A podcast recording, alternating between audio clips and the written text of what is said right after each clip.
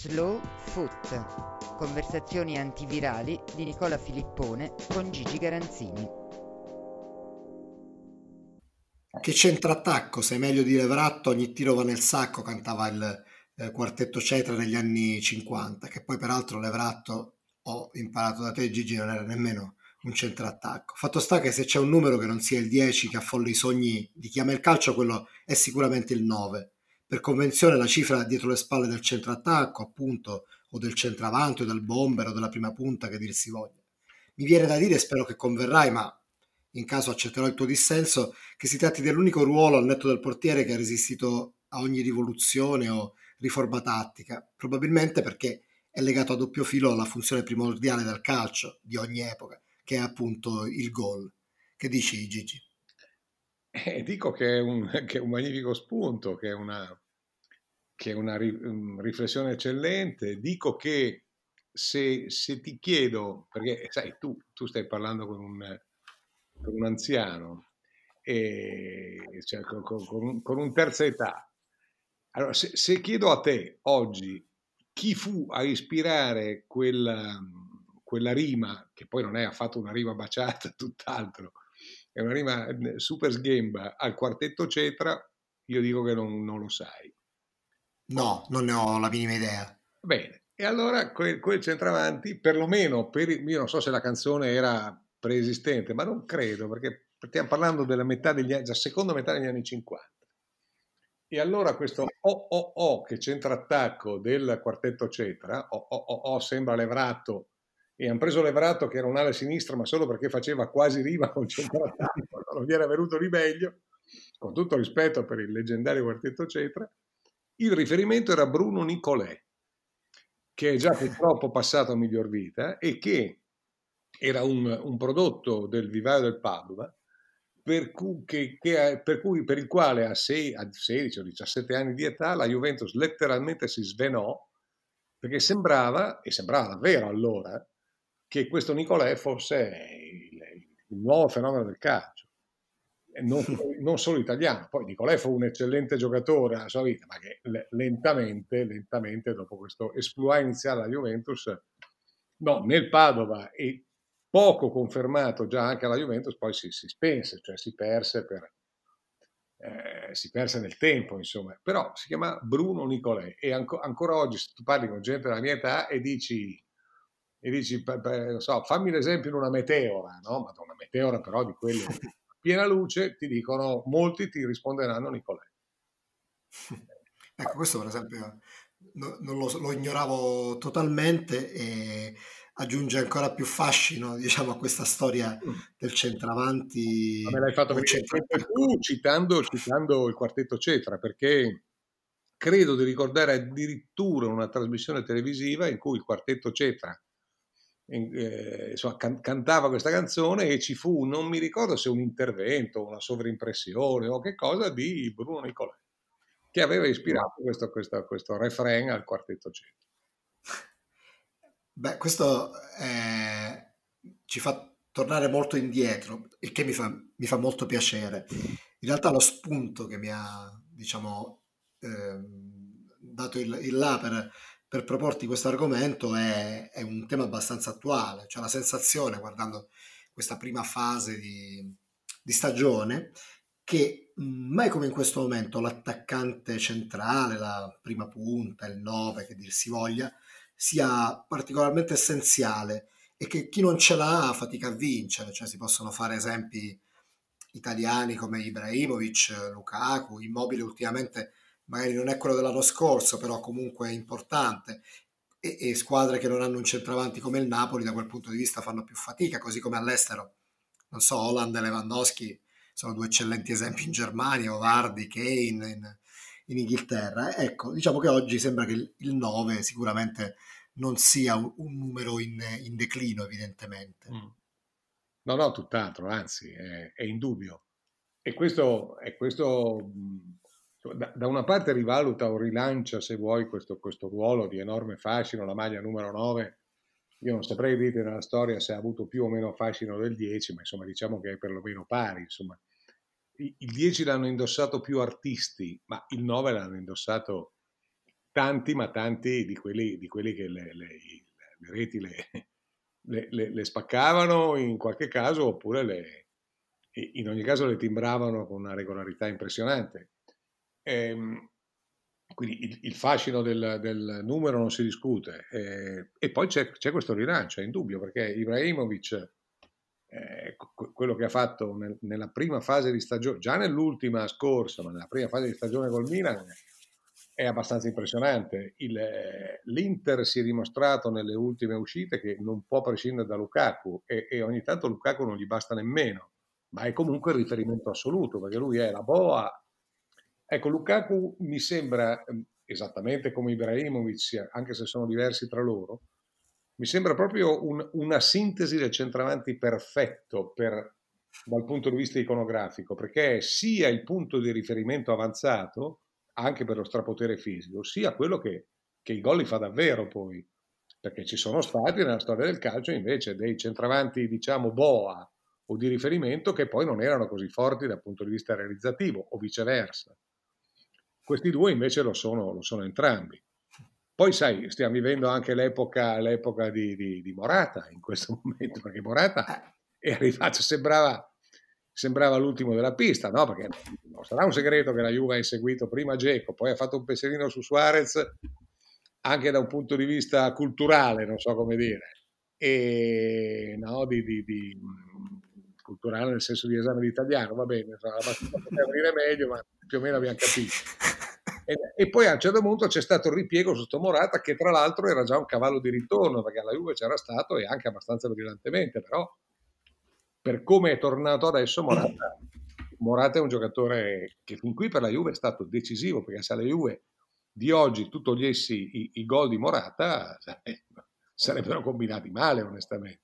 Invece lui non solo ne ha segnati tanti, non solo li ha annullati per, per, ragioni, per ragioni, elettroniche, ma insomma, e oggettive, eh, per carità, ma insomma, li ha annullati tanti e se tu sommassi gli uni e gli altri sarebbe ancora più, più impressionante il bottino di questo, di questo che tra l'altro mi piace da pazzi a differenza di, di, di altri perché non se la tira, perché non, mm. perché non fa il fenomeno, sì. perché no, no, tranquillo, lui, lui, fa, lui, fa, quello che va in campo e, e timbra e non, non, non, si lamenta, non, non fa scene, non, fa il fenomeno, insomma eh, mi sembra un ragazzo sì. perfetto. Da, da, da, eh, infatti, eh.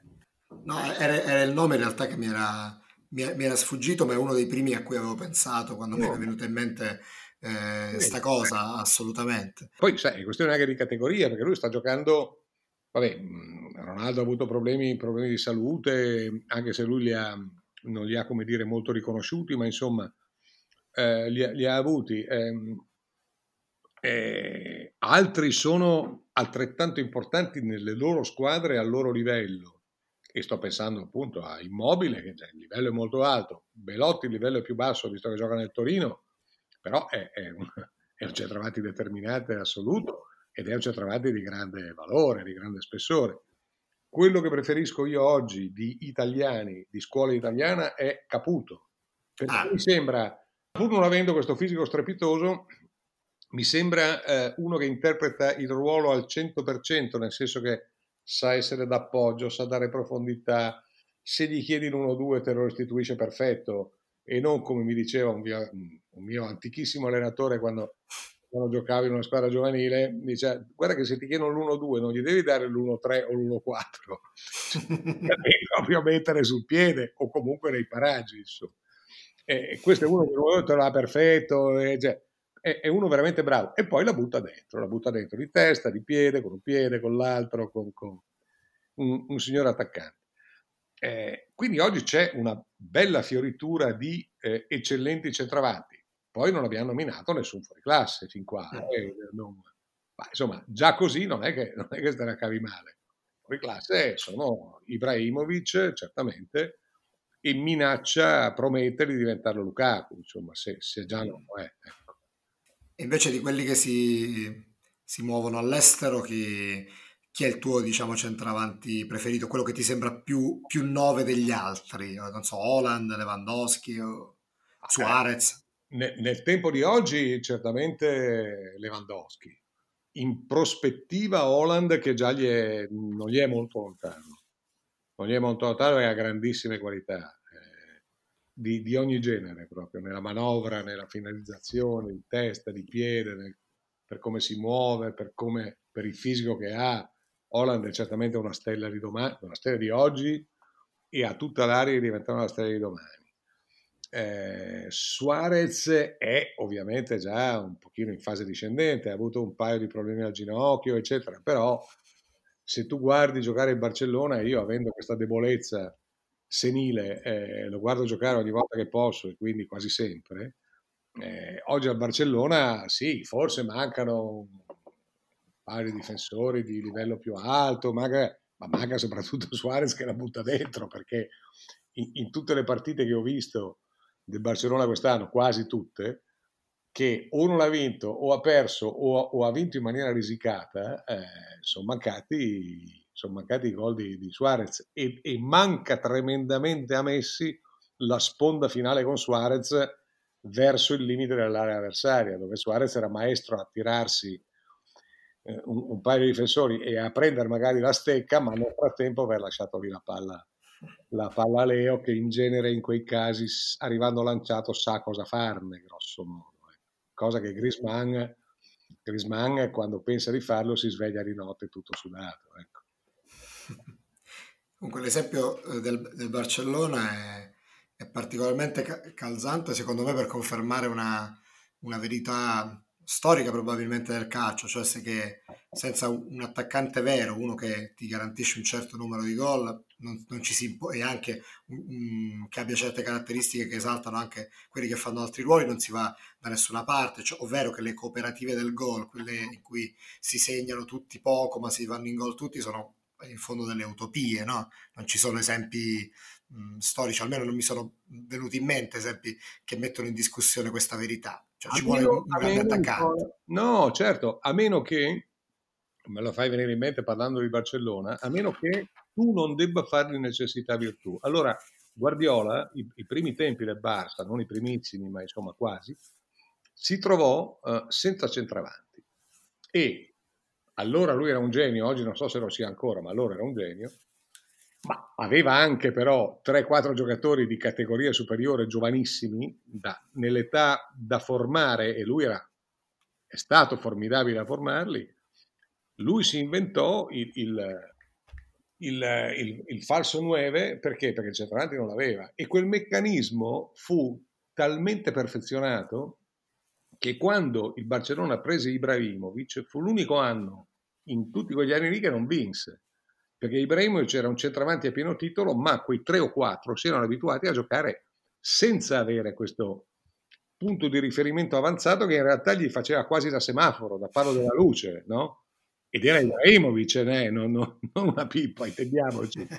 Era Ibra, però, però capisci che toglieva spazio e fantasia a Messi, ma anche a Iniesta, anche a Xavi, I, ai loro fianchi giocava Pedro, e, e Pedro aveva, non so, adesso mi pare abbia 33 anni alla Roma, è ancora un signor giocatore alla Roma oggi, pensa quando ne ha 21 o 20 o 22, no?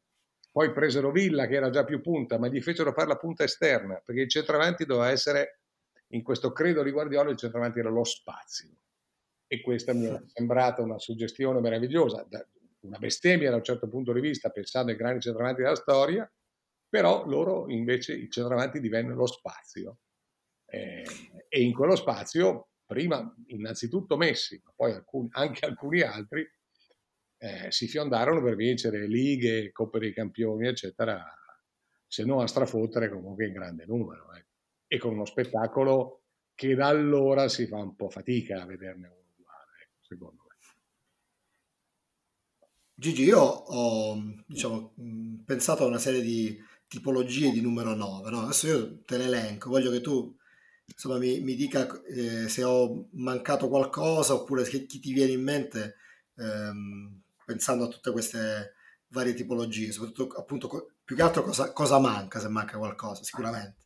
Allora, uno, vabbè, il 9 eh, normalmente spesso è l'ariete, no? Comunque insomma, sì. quello, quello grosso, Poi c'è il 9, l'opportunista, quello che, che segna, che, che, è in quella posizione soprattutto perché segna, al di là per i suoi, dei suoi meriti tecnici, per questa capacità di vedere la porta, senso del gol.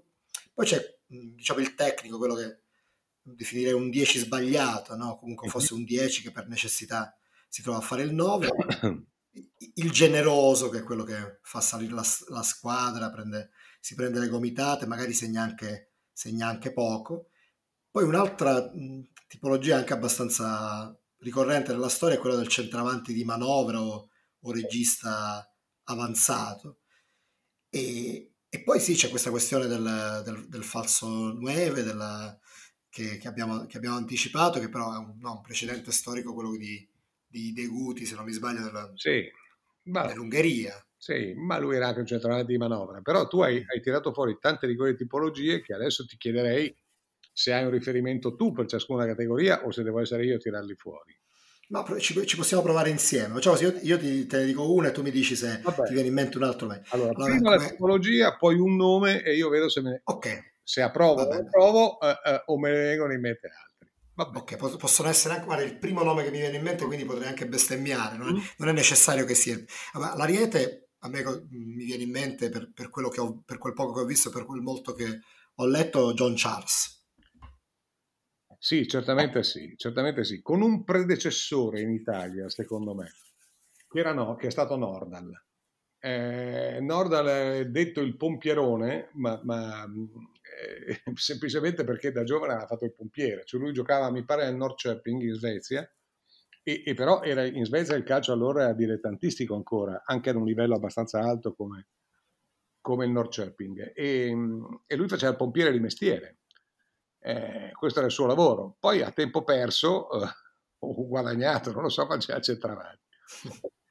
Il Nord, Noldar era, era il, la potenza assoluta, era il trascinatore della squadra, la potenza, il grande goleador perché ha, ha segnato tonnellate di gol in Svezia prima, in Italia poi. Eh, i, i, tifosi del Milan delir- dei primi anni 50 delirarono per lui eh, io ricordo, no, io ricordo perché ero troppo piccolo, cioè ero nato ma ero piccolo per, per averla vista, ma insomma è, è, rimasta una partita nella leggenda quando a un certo punto la Juve, che quell'anno vinse lo scudetto tra l'altro, ed era il 50, il 49, no 49 lo vinse ancora il Torino, prima di cadere, il 50 o 51, una cosa del genere, il, la Juve che vince lo scudetto perde 7 a 1 sul suo campo al Comunale da Torino contro, contro il Milan di Nordal e Nordal non so più quanti ne segna tre sicuro, ma probabilmente di più, ma soprattutto eh, Nord ne segna uno con Parola, Parola quello il centromediano ah. storico della Juventus, quello della, della figurina. della figurina Panini, cioè un emblema del, dell'eleganza e della classe, della, della classe difensiva italiana di, di, allora, che poi sarebbe durata ancora per un bel po', Parola attaccato vanamente alla sua maglia, in una partita su un campo pesante e lui che nonostante Parola sia aggrappato alle sue spalle continua la sua cavalcata ancora per qualche metro e batte il portiere in uscita, cioè la roba capisci, c'è robe da epopea, ma non, non inventare, che è chiaro che no, qualche immagine forse c'è, ma insomma c'è il racconto di tanti testimoni oculari in ogni caso.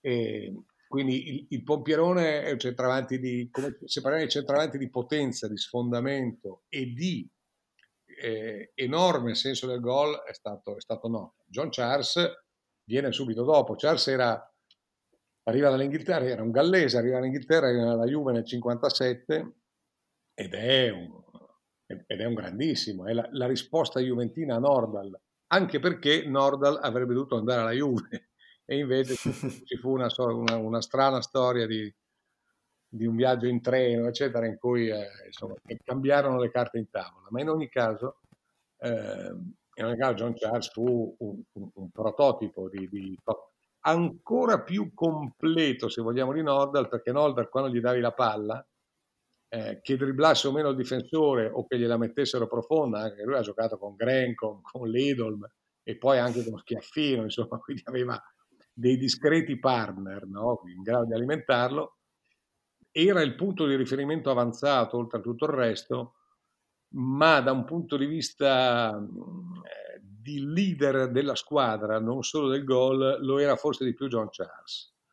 lo era forse di più lui perché era ancora più, ancora più uomo squadra, ancora più riferimento avanzato. Questa statura impressionante, questo fisico eh, era molto alto, soprattutto per l'epoca, ma sarebbe ancora molto alto oggi. Grande fisico, grande potenza, grande intelligenza anche nel sapere ogni tanto la palla proteggerla e, eh, e, e riappoggiarla all'indietro, all'indietro per uno che si chiamava Sivori, quindi non proprio anche lì per uno qualunque. No? Erano già diversi tra loro, ma ero, era, erano però due grandi centravanti di sfondamento, oggettivamente. Credo, credo degli anni degli anni molto belli del calcio italiano del, del secondo dopoguerra, dei, di quei primi anni, furono credo i due, i due più grandi in assoluto. Anche Nirs nel, nell'Inter era un giocatore più tecnico peraltro, che segnò una caterva di gol anche lui, ma era già più tecnico. Questi due qui erano più grezzi se vogliamo, ma erano due bestie impressionanti. Poi il gioco forte di testa anche Nordal, inarrivabile John Charles nel, nel gioco aereo, anche per strepitosi. E poi è una tipologia che noi appunto abbiamo eh, fatto due riferimenti eh, molt, andando abbastanza indietro, però insomma che poi ha avuto no, molti epigoni eh, anche in anni più recenti. A me, mh, per esempio, negli anni Ottanta, se penso all'Ariete, mi viene in mente Mark Hatley, no? Che forse sicuramente... Eh, Mark Hatley però son, a, un, a un livello inferiore a, un livello molto inferiore, però ecco, la, la premessa era che io non, non, ti avrei necessariamente detto il più forte. Di, no, no, certo, quello certo. che... no, quelle caratteristiche, no. Atli sicuro, esatto. sicuro, sicuro. Mm, sicuro. So. Fu, fu, non dico una meteora, ma comunque durò, durò poco.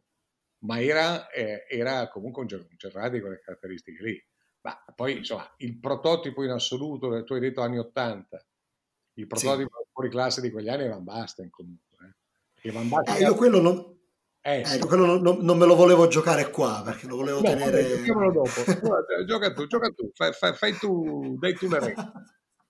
Vabbè, no, ma comunque ci, ci, sta bene sempre, nel senso che tu hai, hai, certo. hai citato no, un nome di, che ci sta bene. Allora, di quegli anni là, se vuoi che vada avanti, c'era, c'era un, un, altro che è stato un grandissimo, che è stato José Altafini, certamente.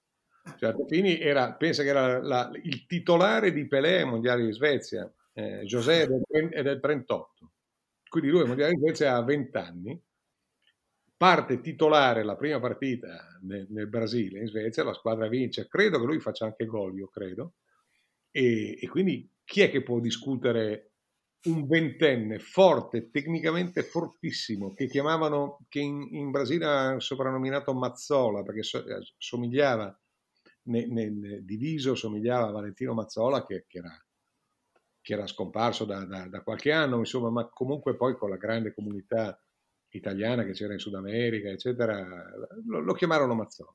Altafini aveva parenti italiani, pare qualcosa del genere.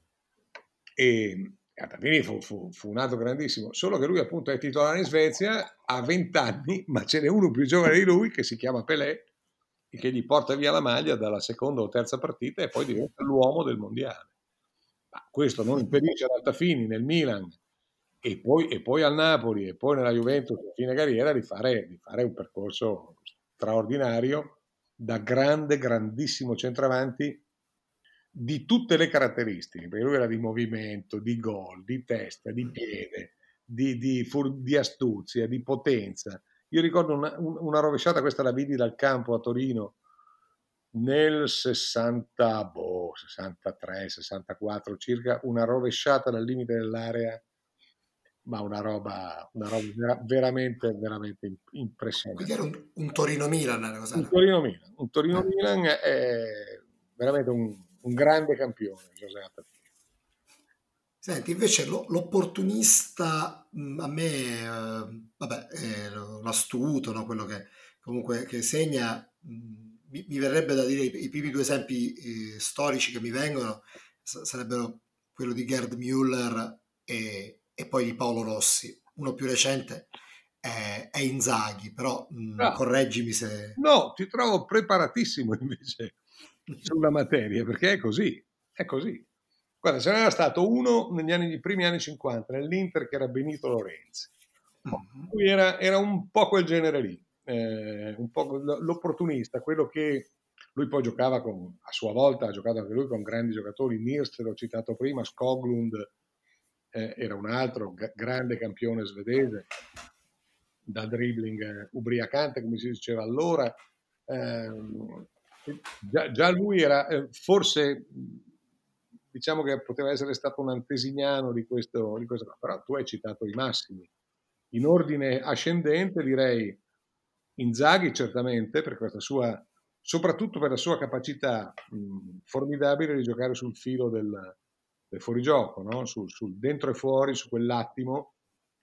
Probabilmente col VAR, eh, avendo lui giocato prima nella Juventus e poi nel Milan, nel grande Mil, in un grosso Milan, io credo che forse il VAR, se non la metà, un terzo di gol glieli annullavano, secondo me. Eh.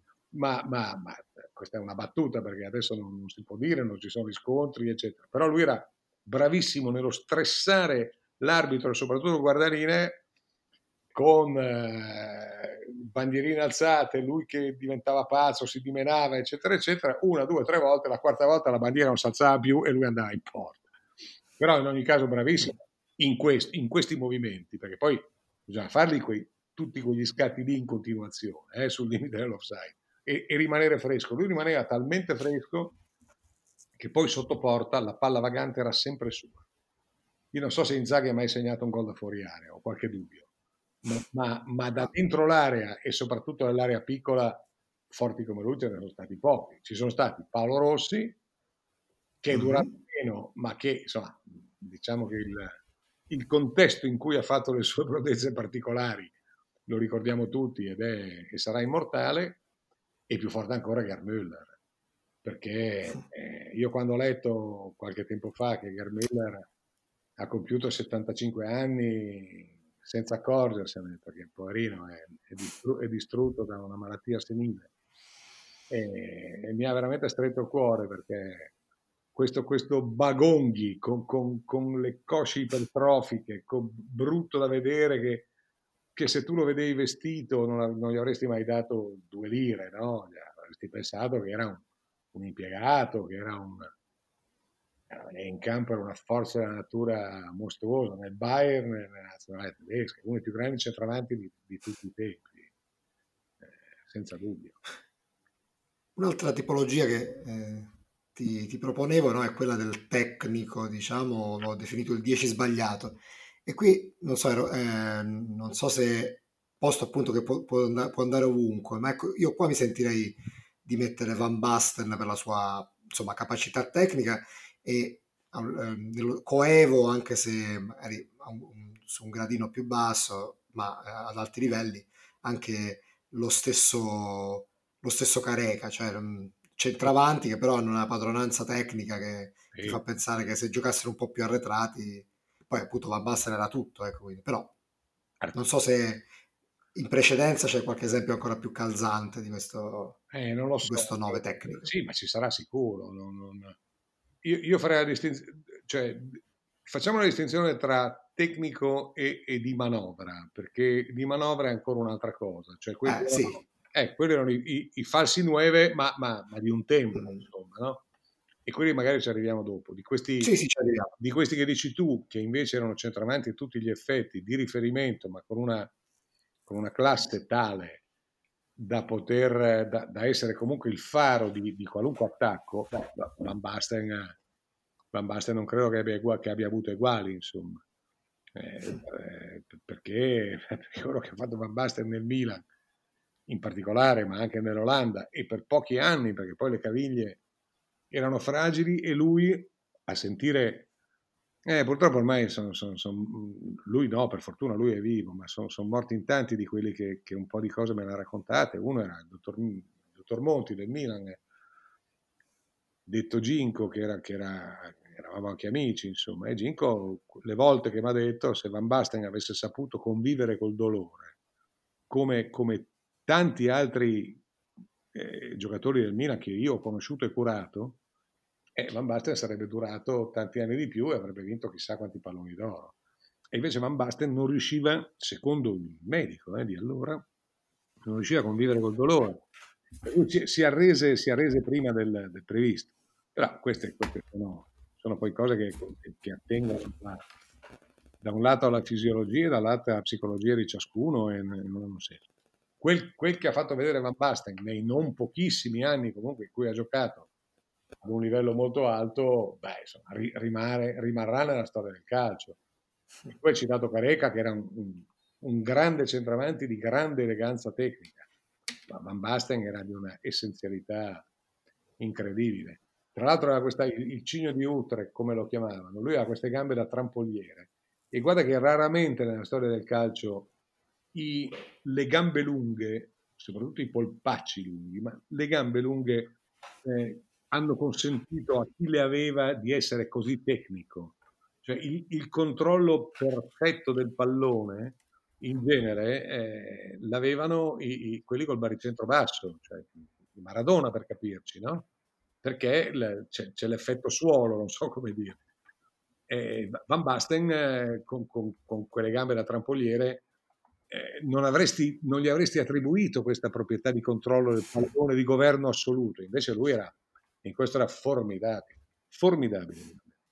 A me eh, adesso ripensandoci, mh, vabbè, non, non, a quei livelli sicuramente di Van Basten, probabilmente nemmeno di Carega, però un altro che ha queste caratteristiche, ha avuto queste caratteristiche di eleganza recente è Diego Milito, almeno negli anni, sì. negli anni all'Inter, no? sì, facendo... No, non così però, eh. Non no, no, non così, questa è la premessa. Non. No, no, non così. No. Cioè, Milito ci ricorderemo per chissà quanto tempo, ma Van Basten non si potrà dimenticare mai. Per la sua... per, per il rapporto eleganza-concretezza. Perché poi lui con questa eleganza eh, incredibile, lui, lui poi eh, non indulgeva eh, eccessivamente all'eleganza, lui non si è mai specchiato, come capita a molti fuori classe, no? Di, di, specchiarsi nella, nella propria bellezza eh, agonistica o accademica. Lui poi era di una concretezza, e poi non aveva paura di niente, perché io mi ricordo Pasquale o Animale, detto cioè, Pasquale Bruno. Io mi ricordo Pasquale Bruno in un Torino-Milan, a Torino mi ricordo Pasquale Bruno cercare di brutalizzarlo e, detto tra noi, anche proprio di fargli male, se, se, se appena poteva, perché Van Basten poi a un certo punto si era un po' stufato di queste entrate da dietro e aveva cominciato a minacciarlo, si vedeva dalla tribuna. E, e, e Van Basten gli fece un gol gli fece, fece un gol strepitoso e poi andò a danzare, Bruno era finito per le terre, come si diceva in linguaggio breriano, e lui andò a danzargli sopra, per dire che non aveva nemmeno paura di niente, di nessuno. Per me Van Basten fuori classe totale. Se, se, devo citare un centralante della storia che ho visto con i miei occhi, e devo dire il più forte che ho visto, per me è Van Basten. Mm-hmm. Ma, sì, difficile Centravanti, Insomma... centravanti, centravanti, eh, centravanti di ruolo, di, di, di maglia, di, di, concezione, di filosofia, di impostazione e, e di capacità realizzativa. Marco Mampani. Un'altra tipologia invece che avevo provato a fissare è quella del generoso, cioè quello che oh, no, normalmente sì, non, non, non segna non necessariamente segna molto, fa, lavora molto per la squadra e si, la fa salire, si prende, si prende magari delle botte, le, le, le, dà anche, ma soprattutto fa, lavora molto per gli altri. Io mh, è, più, è, stato più facile pensare alla, alla, all'astratto che non al concreto. A me è venuto in mente eh, Casiraghi, no, un attaccante, cioè uno che ho visto giocare che non, non si tirava mai indietro, che non, non ha mai segnato tanto però era un 9 a tutti gli effetti. Sì, sì, Casiraghi sicuro, mm, meglio di lui, più forte di lui, ne, mm, abbastanza nettamente Graziani, con quelle mm. caratteristiche. Ciccio Graziani era il generoso per definizione e, e, e, un altro che purtroppo non c'è più, ragazzi, che è il tristesse a, a farla conta no? quando capita di fare questi, queste rievocazioni. Un altro che di, il, il pallone lo mangiava come se fosse come se fosse pane davvero, era, era Emiliano Mondonico. Che, la prima volta che ha visto giocare Belotti a Bergamo, lui ha detto questo, questo, è, questo è Ciccio Graziani. Ora, Ciccio Graziani è stato ancora più forte al momento, eh, perché Belotti ha ancora un bel po' di carriera davanti, ma Belotti ha le stesse caratteristiche, cioè sono quelli che addirittura eh, rinunciano ogni tanto ad un po' di lucidità in più sotto porta, che per un attaccante determinante, pur di dare una mano alla squadra indietro, sempre.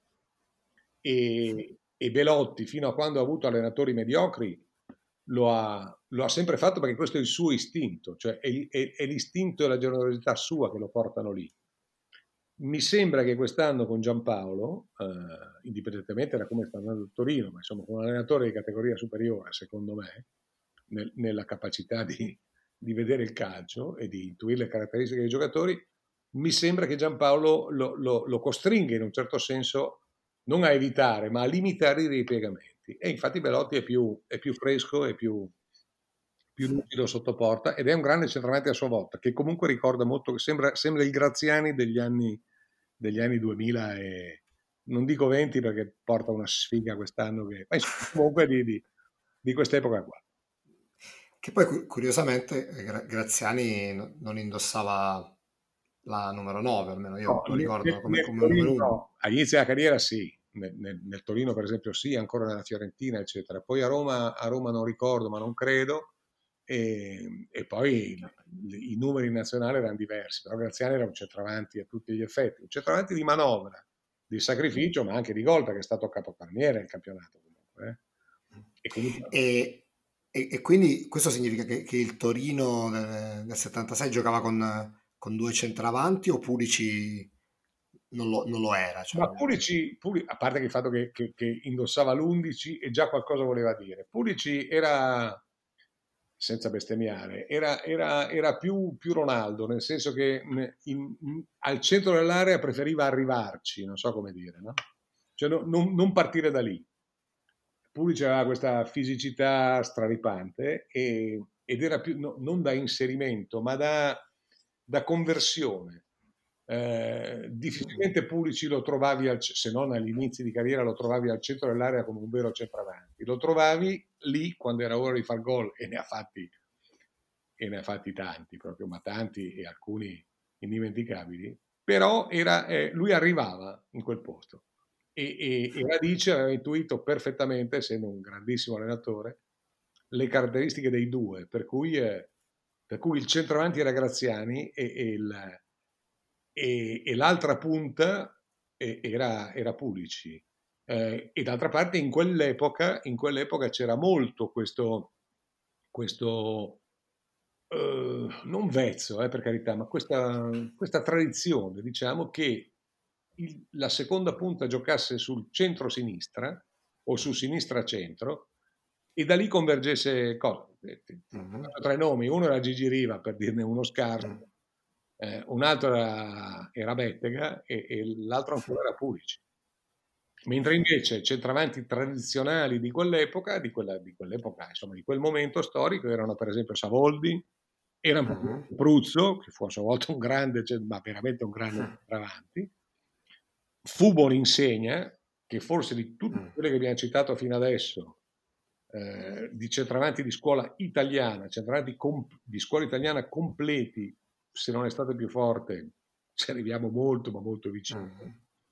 Eh, e poi con caratteristiche diverse, più svariante cosa, ma quando era ora che faceva trovare pronto in mezzo a segnare era Anastasi. Mm. Sono tutti nomi, sono tutti nomi di grande nobiltà, eh, no, no, di, di, di, grande qualità. Così come, ne, ne, adesso poi la memoria un po' alla volta si riscalda, No, invece in quelli degli anni 50, di grandissima scuola e di grande classe, cosa, eh, mi meraviglia che non sia venuto in mente a te, è, è Jepson detto Jepson. Ah. Eh beh, eh beh, Jepson, Mi spiace, è vero. Eh beh, eh, Jepson era, era, uno svedese che segnò due gol con la maglia della Svezia all'Italia in mondiale del 50. Eh, non so se l'ho preso direttamente al Napoli o se passò prima all'Atalanta, sinceramente questo non ricordo, forse sì. Però Jefferson arriva a un certo punto a Napoli, il Napoli lo, lo, lo paga, il com- o comandante Lauro lo paga una, una, cifra spropositata per i tempi, ma forse anche per oggi, e, e Jepson è l'idolo di Napoli per, per, un discreto numero di anni e la prima volta, e, e dato che si sapeva che l'acquisto era firmato Lauro, eh, nel senso di presidente del Napoli, ma era cioè si, si, scriveva Lauro ma si leggeva Banco di Napoli perché era il Banco di Napoli che ha finanziato l'operazione, la prima volta che Jepson giocò a, a fuori grotta allora, credo giocasse il Napoli.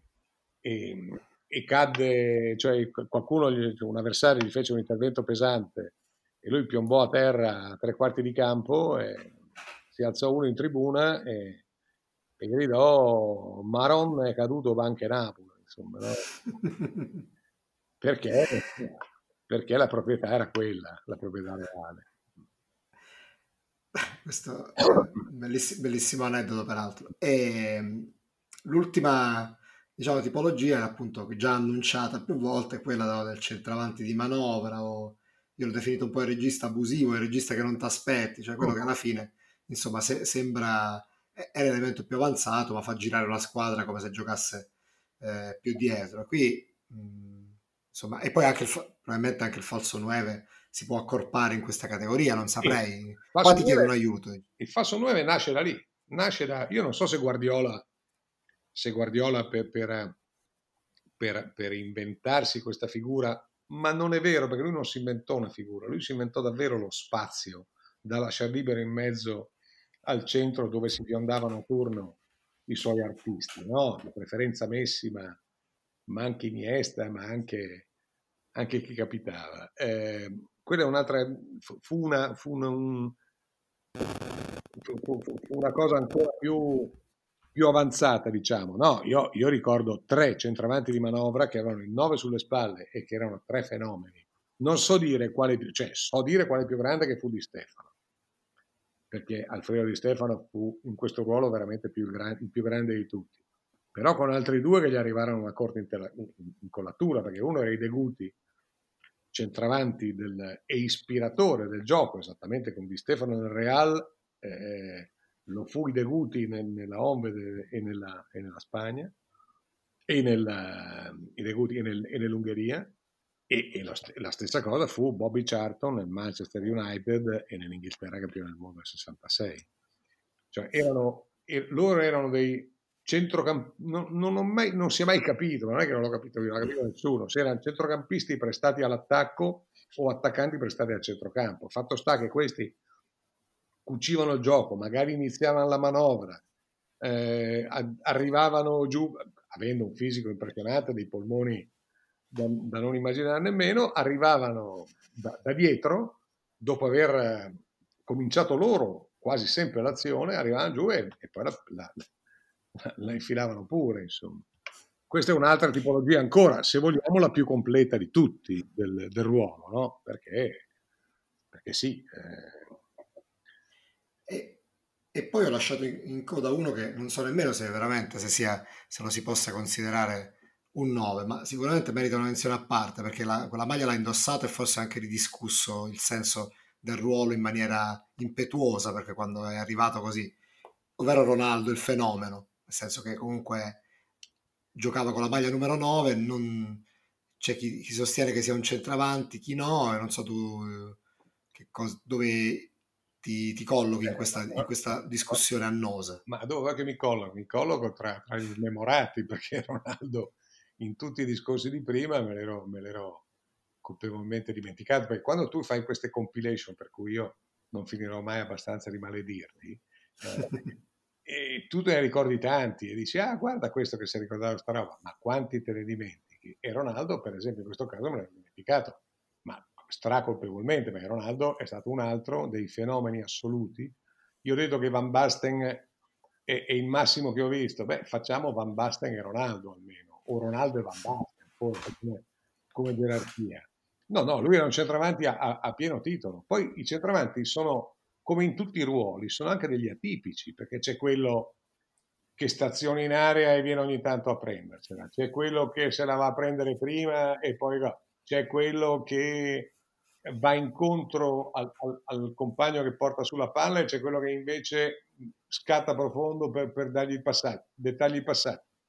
Cioè, ciascuno ha le sue caratteristiche, i suoi modi di giocare, individuali o, o collettivi dopo studi approfonditi con, con, con i compagni, con l'allenatore e con la squadra.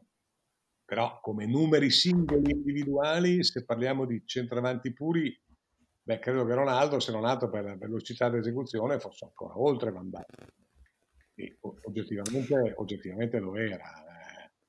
Eh, eh, Van Basten era forse ancora più giocoliere, forse era ancora... Insomma, io se dovessi scegliere uno dei due, sinceramente, adesso che mi hai fatto tornare in mente Ronaldo il fenomeno, eh, non, non, non saprei. È dura? È dura, è possibile.